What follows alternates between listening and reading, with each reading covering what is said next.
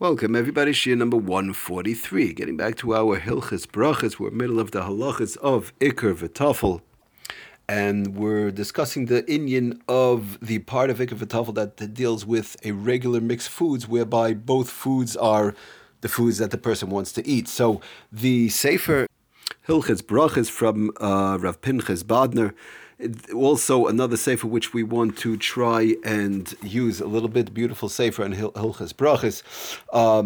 He says like this, interesting, on page 65, if the mixture contains, again, we have our mixture that we're talking about, we spoke about fruit cocktails, we spoke about salads a little bit, stuffed cabbage. He says like this, if the mixture contains neither, now again, I wanted to stress, with the stuffed cabbage, not getting into right now the rice pot, it gets a little bit tricky with that, but in general, he says like this, if a mixture contains neither mezonos, any mixture, the salads, the fruit cocktail, whatever it might be, if the mixture contains neither mezonos, no mezonos, nor enhancers, and there's no enhancers, meaning one food is put there to enhance the other, then the majority, like we've been saying, like we brought down the mishabura and so on, the majority ingredient is determined the ikar. Again, and the majority, whichever food is more, that is the bracha that we make. Again, what type of food? A food like we mentioned, aruch hashulchan and so on, a type of food whereby each spoonful, you have the variety of brachas, at least two of the two brachas. You have, let's say, ha'adamah and ha'etz, each spoonful in general, or most of the spoonfuls that one will be eating from that bowl, from that plate,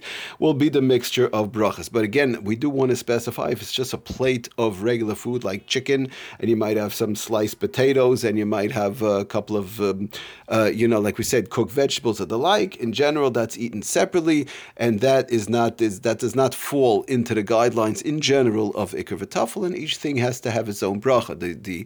The cooked vegetables gets its ha'adamah, and the chicken is going to get its shehakol. Of course, we do want to keep in mind, one makes the ha'adamah on the cooked vegetables. That, of course, goes also on the potatoes. We have to make on the potatoes. It also goes on the cooked vegetables. Now, as to which one goes first, that's also a separate shmuz, which we have to talk about, if one likes, let's say, the potatoes over the cooked vegetables. Okay, but be it as it may, the ha'adamah is going to cover both. It's in front of him, and it's on his plate, and he has a mind to eat it, like we've been discussing all along till now. Okay, but in general, just to put it aside for now, but that is not Ikar v'Tafel, a regular plate, main dish, as they say, with the regular chicken or the steak and the various different side dishes. Each one, in general, is going to have, most of the time, its own bracha, unless something is there put simply to enhance something else, which, again, we're not going to get into that right now.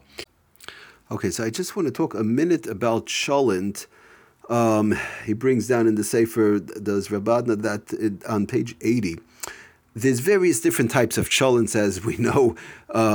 There's with barley, there's without barley, there's potatoes, there's very meat, there's watery, there's liquidy, there's more dry, and so on. Okay, so lemaisa, we're going to see when you have mezonos in an item, like you do over here with barley, the bracha in general is going to be mezonos. But I don't want to get too much into that right now, but he does bring down, just real quickly to throw it out there, we have seen, he says like this, the generally the appropriate bracha for cholent, he says, consisting of small pieces of potatoes, meat, and barley, would be a mezonos.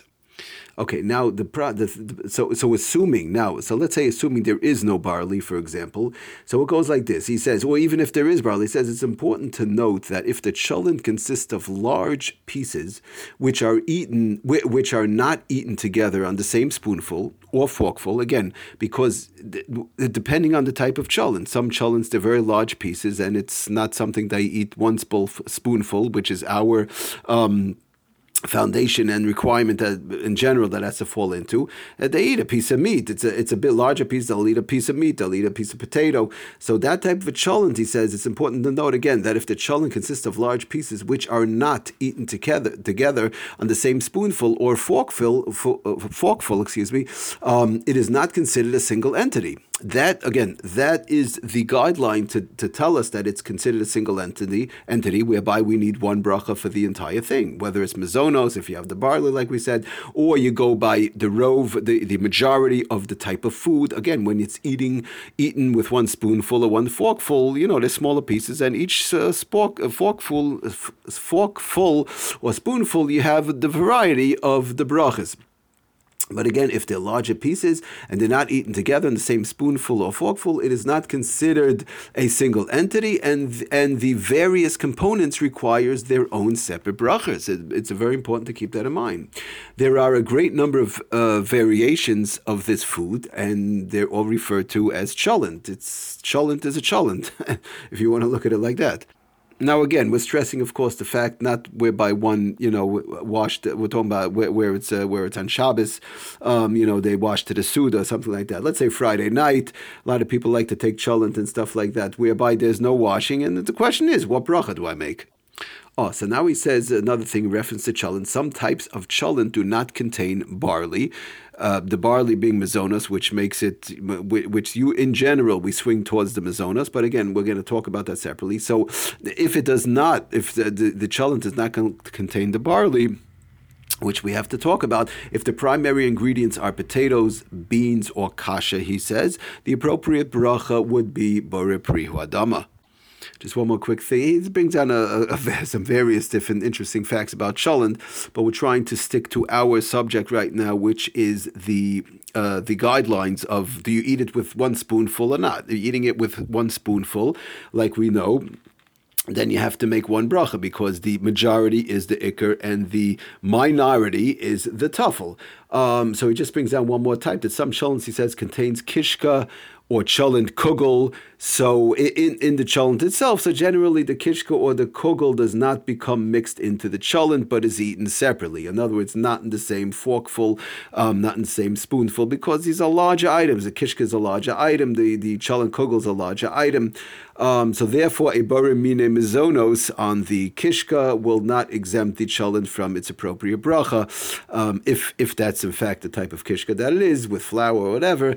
So then, again, because it's something that somebody in general, they take and they eat it separately. The kishka is eaten separately. The kugel is eaten separately. The kugel might be a ha'adamah, for example, or shehakol, possibly, depending on the type of kugel, what's in the kugel.